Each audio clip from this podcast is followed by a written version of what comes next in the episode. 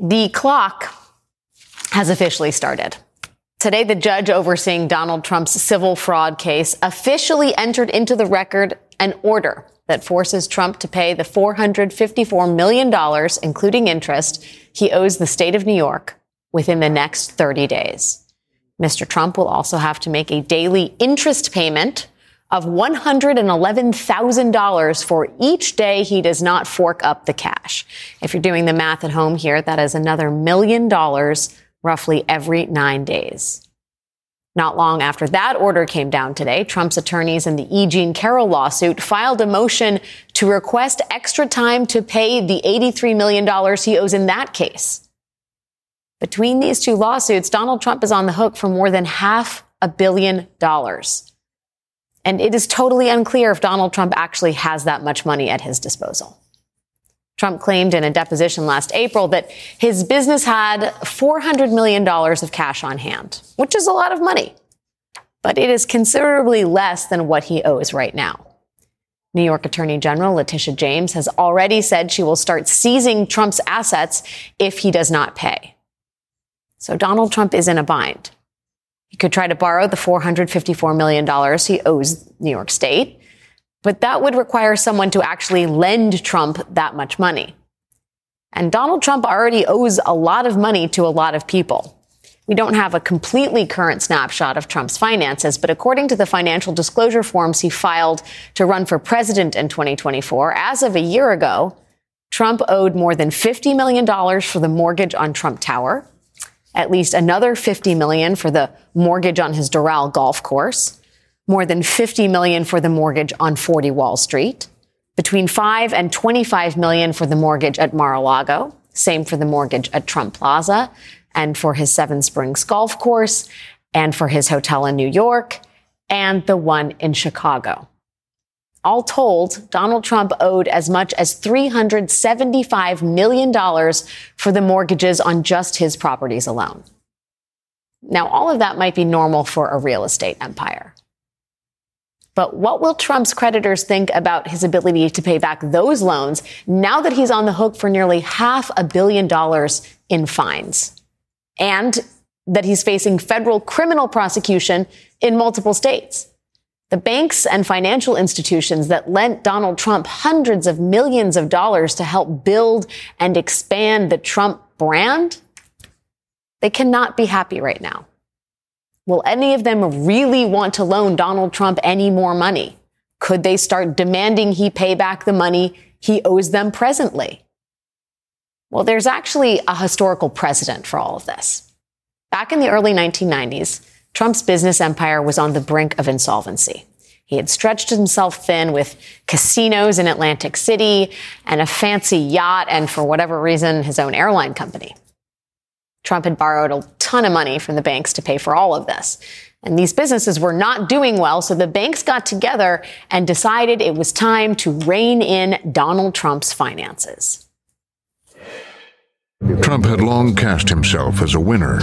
Now he was looking like a loser. As quickly as the banks loved him, that's as quick as they saw him as a pariah. He was like, ugh, it's Donald Trump. They, they didn't want to have anything to do with him. They wanted their money and they wanted to be rid of Donald Trump. The bankers descended on Trump Tower. When you were talking to him in these meetings, it just didn't seem that he had any idea how big the problem was or how it would be resolved. But he, as far as being a CEO, in understanding numbers and understanding the ramifications, it doesn't seem like he took economics or accounting in college. They sold the yacht and the airline. Trump may have to unload the Trump shuttle. Worth about and they put Trump on a $450,000 a month allowance. In exchange, he would continue to promote the business. That is the real story of Donald Trump's business legacy. The man who inherited a real estate empire from his father dug himself into such deep financial trouble that he had to be bailed out by the very banks that lent him money in the first place. And then he did it all over again. Trump has repeatedly schemed his way into convincing people to give him money, whether he is defrauding banks about the value of his real estate holdings or convincing his most loyal supporters to pay for his legal bills. Donald Trump has usually found a way to get other people to pick up the tab for him.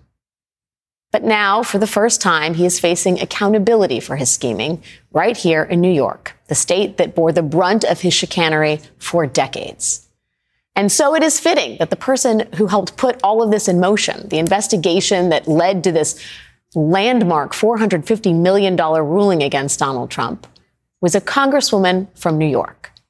It was five years ago when Donald Trump's fixer, Michael Cohen, was called up to Capitol Hill to testify about his former boss. A lot of the questioning focused on Trump's racism and his hush money payments and his potential ties to Russia during the 2016 campaign. But when newly elected Congresswoman Alexandria Ocasio Cortez was called on, she focused on a relatively obscure part of Donald Trump's business dealings. To your knowledge, did the president ever provide inflated assets to an insurance company? Yes. Who else knows that the president did this? Allen Weisselberg, Ron Lieberman, and Matthew Calamari. And where would the committee find more information on this? Do you think we need to review his financial statements and his tax returns in order to compare them? Yes, and you'd find it at the Trump org. That moment set in motion a line of inquiry that led to the order today filed a few hours ago. And now Donald Trump has just 30 days to pay the state of New York nearly half a billion dollars and counting. Joining me now to discuss is Congresswoman Alexandria Ocasio Cortez. She represents, of course, the 14th District of New York. It's great to see you. Thank you. Great to see you in person, no less. Um, so, my first is just it's amazing watching that tape. And I wonder if, you know, that was, I think your fresh, that was your freshman year. Yeah, one of my first hearings as well. Um, did you ever imagine that that line of inquiry would lead to the moment we find ourselves in now? I mean, I don't think anybody saw the scale and the degree to the, of this ruling that has come down. But I think even when Donald Trump was first running in 2016, people did say nobody knows Donald Trump like New Yorkers do. Yeah. And he had such a notorious reputation for this kind of shady dealing in construction, in real estate, in contracting, famous for not really paying out his contracts and fleecing working people all across New York City. We knew him as a fraud for longer and better than almost anybody else in the country. Um, and really, that line of questioning uh, that we just saw was inspired by Trump Links, which is yeah. right by the bridge that connects uh, the Bronx and Queens, which is in the, which is the borough that I rep, the, the two boroughs that I represent. And I drive across that bridge all the time, you know, going from from family to family, visiting in the community, and that also was built using a public-private land deal. And so we know that there are so many of these shady dealings that are going on.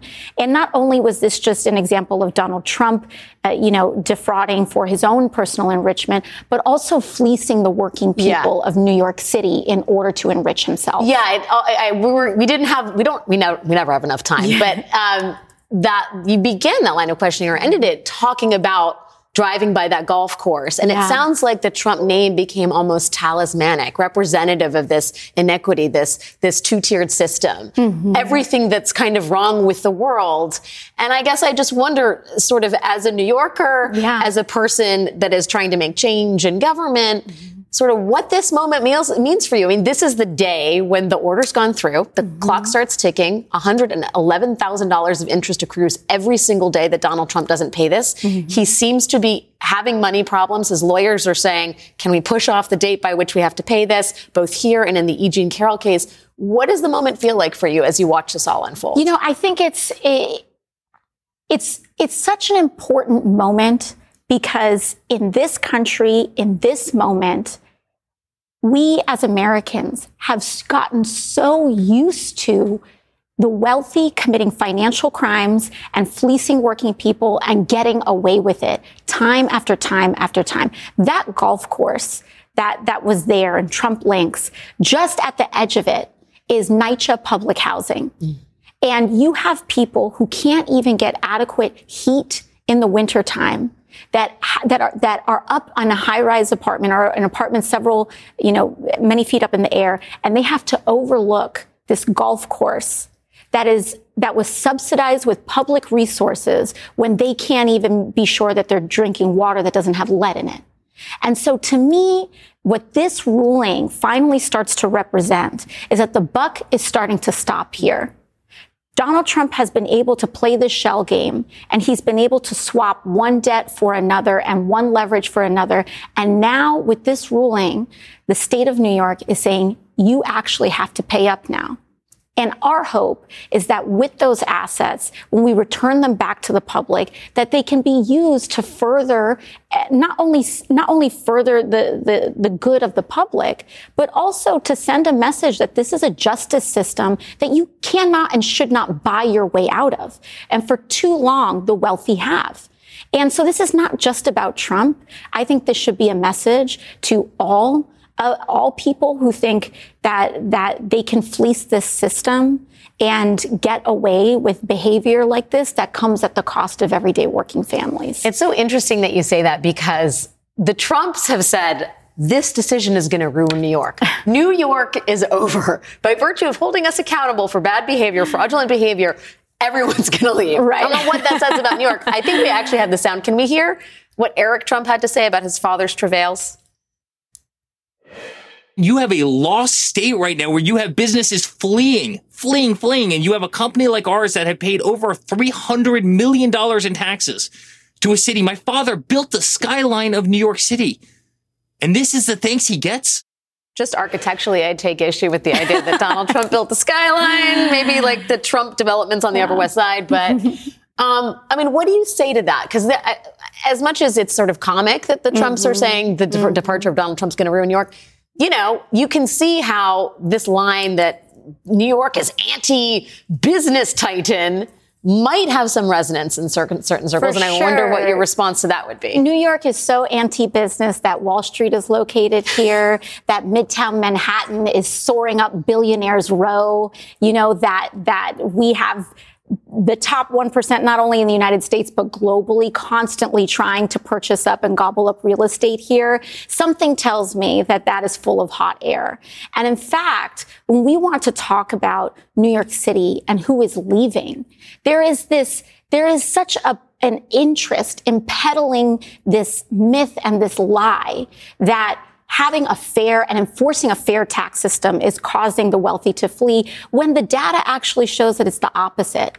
Rent in New York City, just like across the rest of this country, has gotten out of control. Our housing crisis has has gotten to such epic proportions that not just the poor, the working class, the middle class, upper middle class yeah. people can't even afford to live in the city anymore. If anyone is leaving, it is the actual people that make New York City work. It's the working class. And so, uh, you know, to Eric Trump, I'd say, you know what? You can let go a couple of those towers and maybe we turn them into public housing so people can actually afford to live here. Put that on a mug. Um, I do want to ask you because we're talking about this moment where it seems like there's accountability, if not a downright reckoning. Are you worried at all about whether the criminal justice system will actually hold Donald Trump into account? And I want to ask you this as someone who survived January 6th. Mm-hmm. It was a mm-hmm. viscerally terrifying moment from you from the accounts you've shared publicly.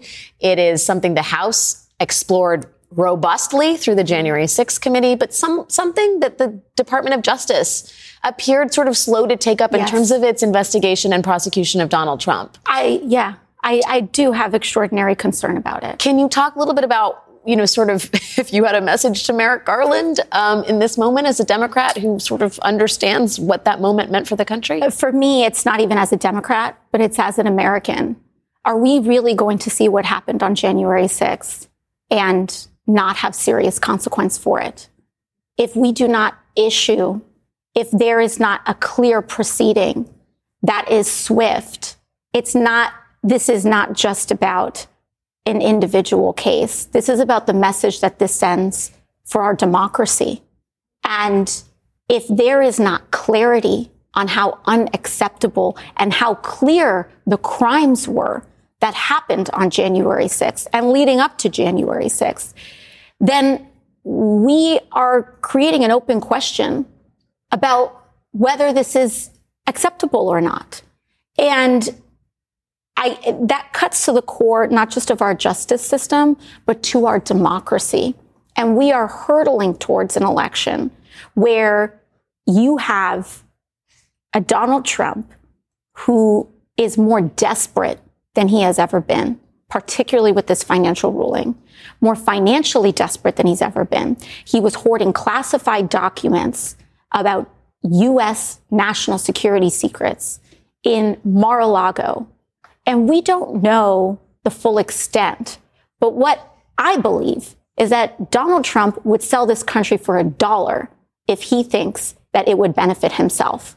And when you have a settlement of over $400 million, we need to be really serious about the stakes of what's happening here. Yeah, and find out if anybody posts bond for him, who those people actually are. Mm-hmm. Who has half a billion dollars laying around? Okay, please stay with us. Of course. Please, please don't leave. Will do. We have a lot more to ask you about, including Republican hypocrisy on immigration and cruelty on child labor. That's just ahead. Get the latest updates on this year's high stakes election with MSNBC's How to Win 2024 newsletter. When you subscribe, you'll get expert analysis on key races sent straight to your inbox, including articles written by the host of the How to Win podcast, Jennifer Palmieri. Subscribe today at msnbc.com/win. Go beyond the headlines with the new MSNBC app. Get real time analysis from live blogs to in depth essays, video highlights from your favorite shows, and the latest updates on the 2024 election. Visit MSNBC.com slash app to download.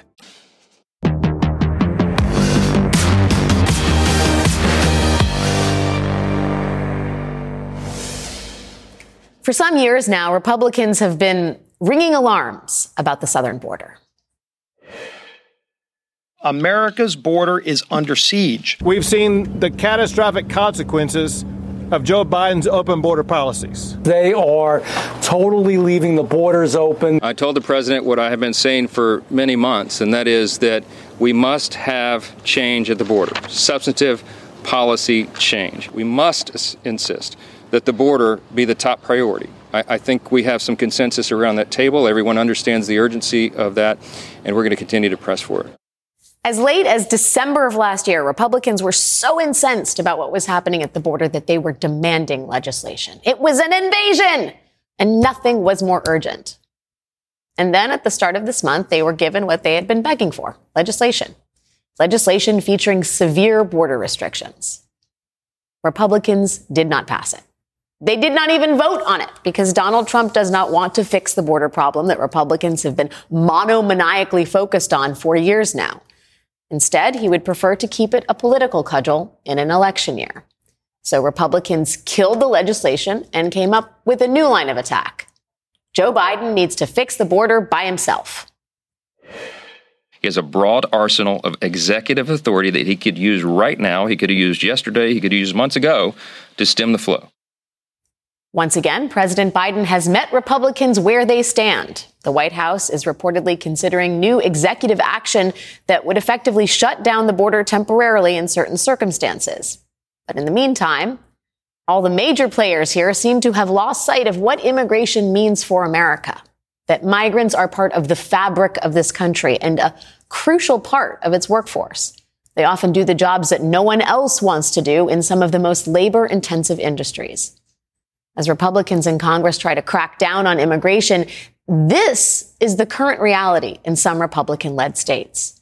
Alone and exploited, migrant children work brutal jobs. Mississippi slaughterhouse is directly responsible for death of migrant teen who was sucked into machinery.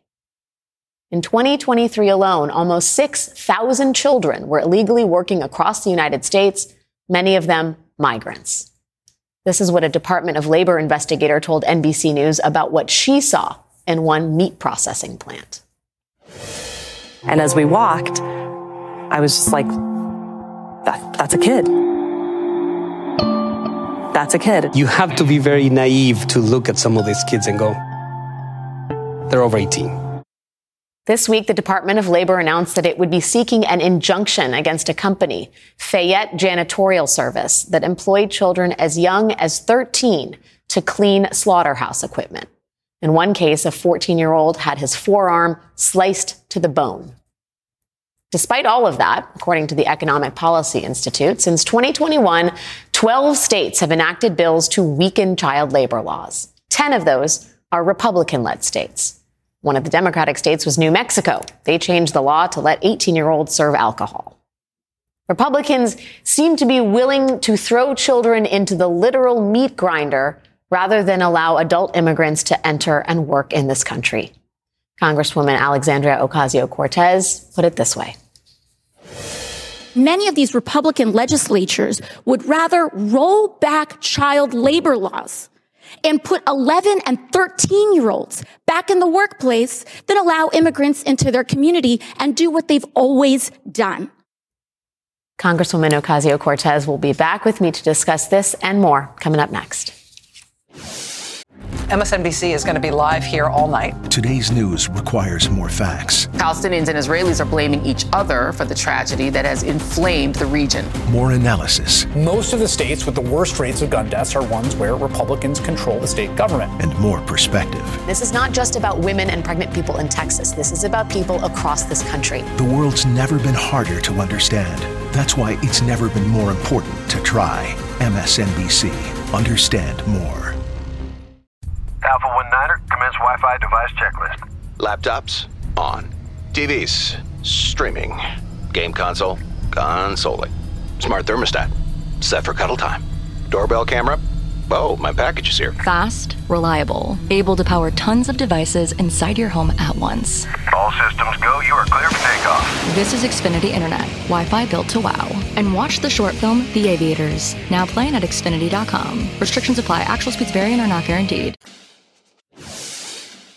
There are even some lawmakers in states like Wisconsin, Ohio, and Iowa that are proposing the loosening of child labor laws in their state because they have so many jobs that are left unfulfilled. And many of these Republican legislatures would rather roll back child labor laws and put 11 and 13 year olds back in the workplace than allow immigrants into their community and do what they've always done.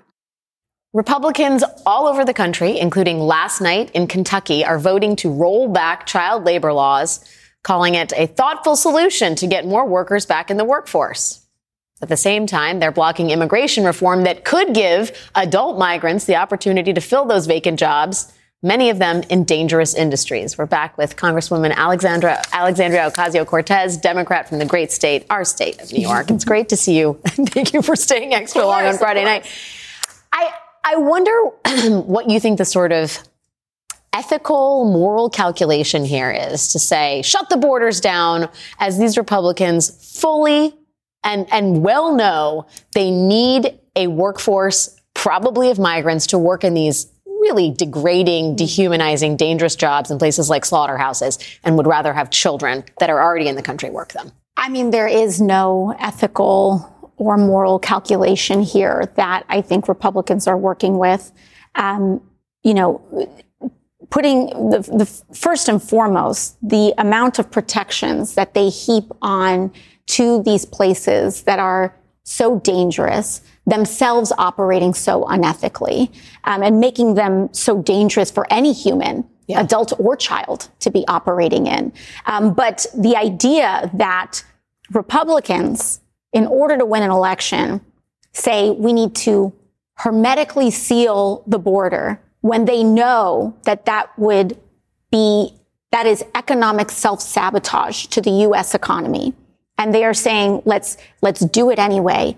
And to compensate for the negative effects, we're going to allow and throw people's kids into factories. That is what they are doing in rolling back child labor laws while being as xenophobic and anti-immigrant as, as they are. And while ginning up this, this false narrative about this being a crisis. And by the way, by then also preventing and blocking any legislation yeah. that would provide not just a path to citizenship, but a path to work papers, a path to allowing people who want to work to be paired with American businesses who need people to work. And eh, eh, I mean, there's, there is not only no moral calculation, there is no economic calculation, there is no logical calculation, there is only a political calculation. And that political calculation is we are going to keep whining about it. Mm-hmm. We are going to keep pretending this is a crisis while contributing to actual problems. And then we're going to block the solution so that we can campaign on it over and over and over. And we can call it caravans. We can call it migrant crises. We can call it family separation. And they will just recycle it over and over and over again in order to gin up, you know, just so much animosity and destruction in this country and racism in this country, because that's the only thing that the Republican Party even is standing on at this point. I, you know, you, you say it's a political calculation. I think that that part is, it is clear, but at the same time, it's like, if you told me that they're gonna, they're gonna be, pa- they're trying to weaken child labor laws mm-hmm. on its face mm-hmm. as a headline, that should not be politically expeditious. Mm-hmm. The reason they've managed to be able to do it is because nobody's talking about migrants anymore. Nobody's talking mm-hmm. about the value of migrants, and that includes Democrats. Absolutely. I mean, like, are you dismayed that this White House, it, it acknowledges or it believes that it has a political problem on the border, and it is playing decidedly on sort of the Republican turf here in terms of what it's suggested, what it's agreed to, the executive orders that have been sort of reported on thus far? Or does that, are you dismayed by that and the, the sort of contours of this conversation? I, I, I am dismayed and I'm very often find myself in shock at our current political uh, situation. Not just, you know, I'm I'm rarely in shock at the depravity of the Republicans, but sometimes, and this is long what I've been saying, sometimes we have, as Democrats, have to grow a little bit of a spine around here. And part of that means defending immigration as a core value of the United States of America. Yes, on a moral and on, on an identity basis, but on a nuts and bolts basis. The United States, our culture, our population, our economy needs immigration like lungs need oxygen. And when you cut it off, we will start to die. When you look at other developed economies that have adopted xenophobic or more closed border policies, they enter into decades of economic stagnation. You, you don't need to look far for that to happen. We do not have to be afraid to say immigration is one of the best things to happen to the United States of America. And what we need to do is champion policies to make it easier to be documented, to get a work permit. And a lot of folks think there's a line to get into this country. Maybe we should make one that works. Because without that, it's just, we, we see the inhumanity yeah. of a dysfunctional system. And so instead of buying into this Republican rhetoric because what's happening is that we're pouring dollar after dollar, cycle after cycle into an increasingly militarized border with no real solution here. And now one of the largest law enforcement agencies in the entire United States of America sits under the Department of Homeland Security. But how much better off are we today than we were five years ago? Despite having passed billions and billions and billions more dollars going into this and, and buckling on this over and over again. We need a path to citizenship in the United States of America. We need to make it easier to have work permits in the United States of America. And we need to be unafraid to unapologetically defend immigration and make it easier to be an immigrant and to migrate to the United States of America because God knows we need it. Yeah, uh, this is this is the story of America, the story of immigration. I have to ask you because we were talking about children and literally children in meat grinders mm-hmm. um, from the from the party that is the pro family party, the party that this week is facing a sort of crisis as it has pushed the nation towards sort of a Christian nationalist agenda. They have found themselves in the crosshairs of what it means to be sort of a theocratic party mm-hmm. on the subject of IVF. Mm-hmm. It is something that Donald Trump has tried to walk back today. I think he has said, I'm calling on the Alabama legislature to act quickly to find an immediate solution to preserve the availability of IVF in the state. Republicans in the state are trying to mop up the mess. I just wonder um, what you think the sort of the dawning reality of this agenda as it concerns women on who are seeking abortions and immediate reproductive health care, people who are trying to build families and need fertility support. What does this do to the Republican Party as we hurtle towards November? I mean, they they know exactly what they're doing. They knew exactly what they were doing by attacking Dobbs and attacking uh, uh rather attacking Roe v. Wade and attacking it in the way that they did. They're trying to walk it back now so that they don't look publicly accountable. But I want to be very clear that this was intentional and that this is exactly what Republicans have been going for. We've seen it. They've made, you have the Heritage Foundation, you have lots of folks who are on record saying, you know, not only do they want to go after abortion? Not only do they want to go after reproductive freedom, they're going after IVF. They're going after contraception. We have a mifepristone uh, ruling that is that is coming down from the Supreme Court and Clarence Thomas enriching himself from the same folks who are saying that they are trying to control women's bodies quite explicitly and going beyond that. They also want to control recreation what they call recreational sex. Yes recreational sex. This is, this is so clearly a patriarchal theocracy that has embodied itself in the DNA of an entire political party in the United States of America. And as women and as any non-binary and queer person in this country, they must be defeated. They, they, there should never be room for this kind of control by force of over another person's body in this country. And they can walk it back as much as they want. They have done this. They, who put those judges there?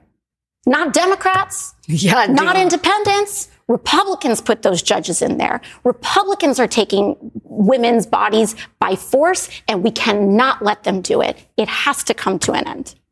Um, I have a sense that you will be asked about this again before it's all said and done. It is truly an honor and a pleasure to have you visit us this Friday evening in person um, to speak so eloquently and passionately about the issues that really matter in this country. Thank you so much for your time, Congresswoman Ocasio Cortez, New York's 14th District. Great to see you. Thank you. When we come back this evening, the connection between this New Orleans street magician and a fake Biden robocall and what it all means for the November election.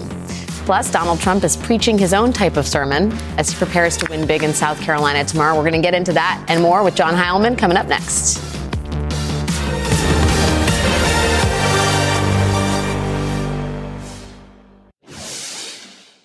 I'm here today because I know that to achieve victory in this fight, just like in the battles of the past, we still need the hand of our Lord and the grace of Almighty God. Ladies and gentlemen, with your help and God's grace, the great revival of America begins on November 5th, 2024. That was Donald Trump speaking to the national religious broadcasters last night, pitching himself as a Christian warrior as he courts the evangelical vote. At one point, he promised that in a second Trump White House, quote, no one will be touching the cross of Christ. it's hard for me to get it out. Trump is counting on evangelicals to deliver a victory for him in South Carolina's Republican primary tomorrow, where he is 28 points ahead of Nikki Haley, the state's former governor. Haley, meanwhile, is vowing to stay in the race no matter what happens tomorrow, apparently willing to wait for Trump to either implode or get convicted. Here's part of her latest ad. H.R. McMaster is out. James Mattis is leaving. Roger Stone is guilty. Michael Cohen is going to jail. Paul Manafort is a convicted felon. Everywhere he goes, chaos follows him. You don't defeat Democrat chaos with Republican chaos. Joining me now is John Heilemann, MSNBC national affairs analyst. John, thank you for being here. Fresh off the plane from South Carolina, I hear. Yeah. Um, first of all, can we just just take a moment to talk about Nikki Haley? Yeah. Is she basically sort of like rapture insurance in case the, the Trump ends up convicted? I mean, like, why, why does she keep saying she's going to stay in this race well past South Carolina that she may lose by 30 points? I think you have two different facts going on. One, one of which is she is, by everyone's reckoning in South Carolina, Republicans, Democrats, people who like her, people who don't like her. She's really ambitious. She's really calculating. It's part of why she's tacked all over the map ideologically. She was Tea Party, then she was trying to be moderate, then she was Trumpy, then she's now anti-Trumpy. You know, she wants to be president one day, mm-hmm. and I think that there's one part of it, uh, the the the what was usually uh, rapture insurance. Yes, rapture insurance. Former Governor Sanford said to me uh, that Mark she's Sanford. like she's like hanging around the rim. And she's like, you know, there's a bunch of things that could happen to Donald Trump. Donald Trump could could take himself out. His health, his next cheeseburger could take him out. He, the the legal system could take him out. If you hang around the rim long enough, eventually a ball flies by and you might get a chance to slam it. So that's one thing. The other thing is, I think she believes, and this is a thing that uh, that we could is speculative, and we could argue about it all night. But she is saying she thinks Trump's going to lose. She's very much on the view of Trump was a loser in 2018, 2020, 22. He's going to lose in 2024. And there's a strategy that says if he loses, um, there's going to be a big up for grabs moment for the Republican Party after 2024. Trump will be gone. And in that moment, she will have been in all 50 states. She will have campaigned for a lot of people. She'll have raised a lot of money for a lot of people. She will be able to stand up and say, I told you so. When everyone else thought he's stuck with this guy, I said he was going to lose and he lost. And now I'm the new generation rally around me. Now, there are a lot of people who say the future of the party after Trump is Matt Gaetz and Marjorie Taylor Greene. But well, who can know? But who can know? And if Nikki Haley said, I think what she's trying to do is buy herself a seat at the table for what comes after Trump. But you, I mean, you were in South Carolina. It, the report, some of the reporting says she's she has not cultivated um, fidelity in her own home state. She's be, because she is seen as someone with national ambitions. Yeah. That she is not going to be rewarded by even Republicans that might have otherwise voted for her. And I do wonder, staying in the race, being sort of the the the needle or the thorn in Trump's side for several months on end. Does that actually endear you to the broader Republican Party? Well, look, if you think about the Republican Party right now, you basically have about a third of the party who really wants to get rid of Trump. That's those are the people who are with her, and they're going to be with her, and that's why she's still got donors. There's the, the who again they want her to hang around the rim, but they think you know they they're anti-Trump. You got a third of the party that's really pro-Trump. And then there's this third in the middle, which I, you know, they are all going to vote for Trump but they're not really that enthusiastic. And it's really the biggest difference on the ground that you see. I've been in Iowa, uh, in New Hampshire and South Carolina, as I have done for years and years and years. It's been the worst primary I've ever covered because there's this sense of like, no energy, mm. even in the Trump world. It's like there's more this sort of sense of, of kind of grudging acquiescence. His base, obviously, the deep base still loves him. But the things you saw in 2016 and 2020, it's much more, there's this kind of just, it's like a low energy Jeb has infected the whole wow. Republican Party. Everybody's just sort of like, they have the attitude that some Democrats have about Joe Biden, which is kind of like, all right, I'm going to be with him because I don't like that other guy, but like, and we'll get, I'll get enthused in the fall. But the enter that cra- you've been in South Carolina, you've yeah. covered South Carolina. I've primaries. been to Trump rallies. Well, and and to Democrat, like the South Carolina primary is a is, yeah. a, is a fiery furnace. It's like yeah. it's crackling. It's full of energy. Every year, it's uh, every four years. It's it's a, it's always one of the most enthralling spectacles in all the primary calendar. And down there right now, it is just soporific. Everybody is just sort of like sitting back, going, Grudging "They all know acceptance. what's going to happen. Trump's going to win." You know, again, his base loves him, but he'll get a big, he got big crowds today. Why? He was in the state all week. Yeah. He stays out of the state all week long, and then he has a big rally the night before the primary. And of course, he fills an arena because he hasn't done any other events. Everybody who likes him in the state has to wait till Friday night to show up to see him. So he's like, I got a big crowd. You're like, well, you know, you did one event in seven days. He is also like, he's not necessarily directly quoting scripture, but well, but but but no one i mean donald trump saying no one will be touching the cross of christ. You you had one of the most famous moments with him when he was a candidate in 2016 asking whether he was an old testament guy or a new testament guy. And he said eh, both both. about equal. But like equal. evangelicals realize the disingenuousness of this right? I mean are they buying it or, or do, or do they think he's not just reading from teleprompter? I think, I, you know, look, I don't, I don't know. This has been one of the, the, the, the, the, the conventional wisdom on this, which I basically think is right, is that evangelicals decided that Donald Trump was going to give, he, that he had decided to mortgage his, his judicial picks to the, to the Federalist Society and he was going to give them a, a an anti-Roe court. And they got that. And I think, you know, people have their, the evangelicals are, there's a lot of them who are true believers and there are a lot of them who are like, we've been fighting to Christianize this nation yeah. for a long time. And we've never had a real ally in the White House. The ones who said they, we thought they were really godly and with us, you know, George W. Bush, evangelical, genuine evangelical. He didn't try to overturn Roe v. Wade. He wasn't going to do that. They got Donald Trump in there. They're like, well, maybe he's not really a man of God, but he's actually doing stuff that we care about. And, you know, this obviously leads us into whether that's good for the party and the politics of it, all of it, yeah. the backlash that it's unleashed. Uh, that's clearly has, is, it could be one of the reasons why they, why they lose, not just at the presidential level, but at every level, uh, down ticket this time around. But for, if you're an evangelical voter who's been in the fight for Christian policies for years, decades. For, for decades. Donald Trump's the guy who, who says it. You know, he says he delivered he it. Even even if he says it on, on, in script and doesn't believe it in his heart, he's doing it in action. 100%. John Heilemann, my friend, it's great to have you back in New York City for however long you're here before you go on to the next one. South Carolina was not the same without you, Alex. I I, gotta tell you. I gotta tell you. Basically, nothing is the same without Alex Wagner. But South Carolina, I've never seen anybody uh, devour that low country cuisine the way you used to. That is me. Yes. That is me, my friend. Sazerac- One day. A Sazerac. Oh, Lordy, it's Friday night. John Heilemann, thank you for your time, your brilliance, your genius, your mention of Sazeracs. And tomorrow, I will be joining my MSNBC colleagues as we cover all of the action or lack thereof in the South Carolina Republican primary, but not action in an exciting way. That'll be live starting at 6:30 p.m. Eastern. It is a great way to spend a Saturday night and have a Sazerac at home. We have one more story for you tonight about a street magi- magician who landed in the middle of a presidential election scandal that could have real repercussions in November. That's next. Do you remember that fake Biden robocall that thousands of people got just before the New Hampshire primary? It tried to convince people not to write Joe Biden's name on their ballots in the Democratic race. Here's a bit of it. What a bunch of malarkey. We know the value of voting Democratic when our votes count. It's important that you save your vote for the November election. Someone has finally come forward and claimed responsibility for making that call. Magician Paul Carpenter has come forward and told NBC News that he was paid to make the fake audio for a consultant connected to Democratic presidential campaign of Dean Phillips. Now, the Phillips campaign denies involvement and expressed outrage about the consultant's alleged involvement here. The consultant himself told NBC that an op-ed he plans to publish tomorrow will explain all. But in a lot of ways, who ordered the creation of this one particular fake robocall is less important than how easy it was to make.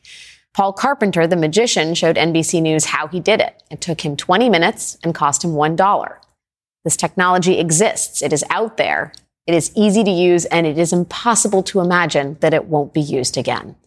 Joining me now is Alex Seitz-Wald, senior politics reporter for NBC News and the person who broke this story. Alex, first of all, hats off for breaking this story. I mean, I first tell me you worked, you worked, you sat with the magician, Paul Carpenter, and he showed you how he did this. How easy was it? And do you think you could do it if you wanted to on your own? Yeah, Alex, that was really my big takeaway from this story. Uh, it's very eerie to sit in a Marriott lobby with a guy you met five minutes ago from the internet and have him spend a few minutes uh, and then type a script and have what sounds like your voice coming out of a computer saying something that you never said, which is exactly what he did. And uh, it was not as part of a sophisticated, well funded, you know, uh, cloak and dagger operation. This is essentially a guy goofing around on the internet. He was paid $150 to do this uh, for the Biden campaign or, or uh, to spoof the Biden voice. And it became this huge national phenomenon. Uh, and as he told me, anybody can do this. I'm not showing you anything that you can't learn on YouTube. So I think when we think about this technology, we shouldn't just think about high level uh, operatives like a campaign using them, but that, you know, some teenagers uh, looking for a laugh on a Friday night or gadflies, foreign operators, anyone could be using this technology to post stuff. And I, I really think we're not prepared for what that's going to mean for politics and our democracy. Yeah, we may not be, and it doesn't sound like the campaigns are either, right? I mean, the Phillips campaign, if you believe what they're saying, had no idea this was going on. This was like a sort of third party operator who um, retained, if you will, the magician to make this robocall. But I mean, to what degree, as a political reporter, have you seen any interest on the part of campaigns in sort of understanding the potential of AI to really upend things in the election? Yeah, I mean, this is the first known example of a malicious use of AI deepfakes in the wild uh, in an American campaign. This hasn't happened. We've been, you know, hearing lots of warnings about it, but this is the first time it's actually come to pass, and uh, it shows how messy these situations will likely be. The guy who commissioned this call, his name is Steve Kramer. He's a fairly well-known uh, Democratic, mostly Democratic operative, been working on dozens of campaigns for the t- past 20 years. He was paid over $250,000 by Dean Phillips's campaign, but specifically to work on ballot access uh, in two states, which is basically just getting signatures. They say he had no uh, direction, no authority to do this, that he was basically acting totally rogue. Um, I, we'll see what he has to say when he comes forward. He, I, I've texted with him, but he won't reveal any part of his story yet. Um, but you know, campaigns employ dozens, hundreds of people who might think that this would benefit their candidate, even if there's no um, direction from higher up. And I think that's the really tricky part because for a campaign itself, I think this is always going to be a little bit too high risk, low reward to be an official thing that you would do because the, the prospect of getting caught and the, the fallout from it is just too big. But for somebody, you know, loosely connected to your campaign, that's very difficult to control. Alex Seitz-Wald, great reporting, Alex. Thanks for uh, having a little Friday night time with us to talk about all of it. Appreciate it. Thanks, Alex. That is our show for tonight.